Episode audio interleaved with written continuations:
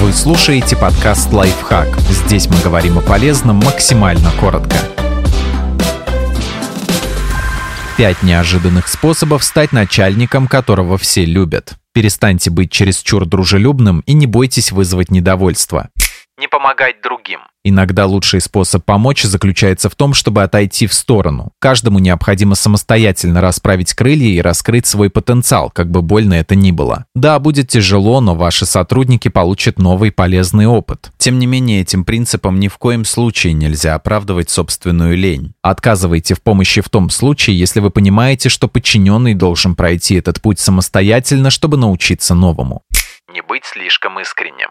Между искренностью и неформальным общением существует тонкая грань. В конце концов, на работе большинству ваших подчиненных нужен лидер, а не друг. Именно поэтому разных членов команды важно направлять по-разному. С сотрудниками, которые уже давно работают и близки вам по возрасту, может сработать дружеское общение на равных. Другим, наоборот, нужен наставник. Хорошие руководители умеют адаптироваться к нуждам своих подчиненных, не придавая свою индивидуальность и принципы.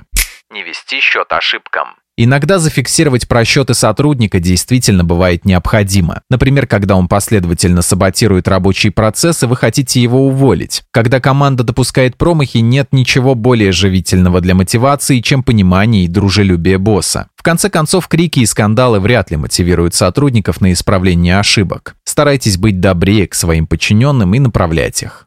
Не бояться вызвать недовольство. Чувство такта необходимо для выполнения рабочих задач, но ваши подчиненные точно перестанут вас уважать, если вы будете поддакивать всему подряд. А вот внутренний стержень, способность говорить и делать сложные вещи и плыть против течения поднимут вас в их глазах. Здесь также важно соблюдать баланс. Стойте на своем, но делайте это мудро и аккуратно, чтобы не навредить себе и своей команде грамотно ставить задачи. Вам нужно научиться давать четкие инструкции для понимания рабочих проектов, но не слишком строгие, чтобы подчиненные могли подстроиться под изменения и проявить себя. Это подстегнет креативность. Объясните им, что делать, и пусть они удивят вас своей изобретательностью. Обозначьте параметры и разъясните цели, и дальше позвольте сотрудникам применить свои знания и видение.